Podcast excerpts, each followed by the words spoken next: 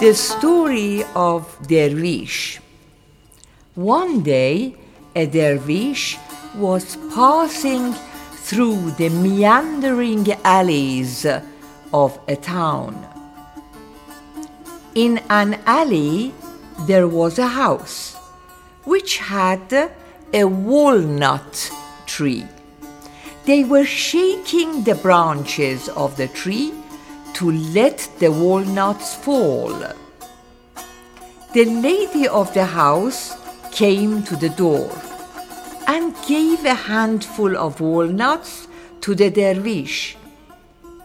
Dervish leaned against the wall and found two stones. He put one under the walnut and with the other broke the nuts and ate them.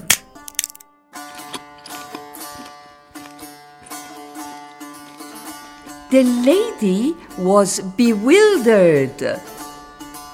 Why Dervish did not thank her for the nuts? When she asked Dervish the reason, he responded, God had heard his knocking. Since God hears what should be heard and gives his blessing to the donors. God knows what it is in our hearts, and his calculation is beyond our understanding.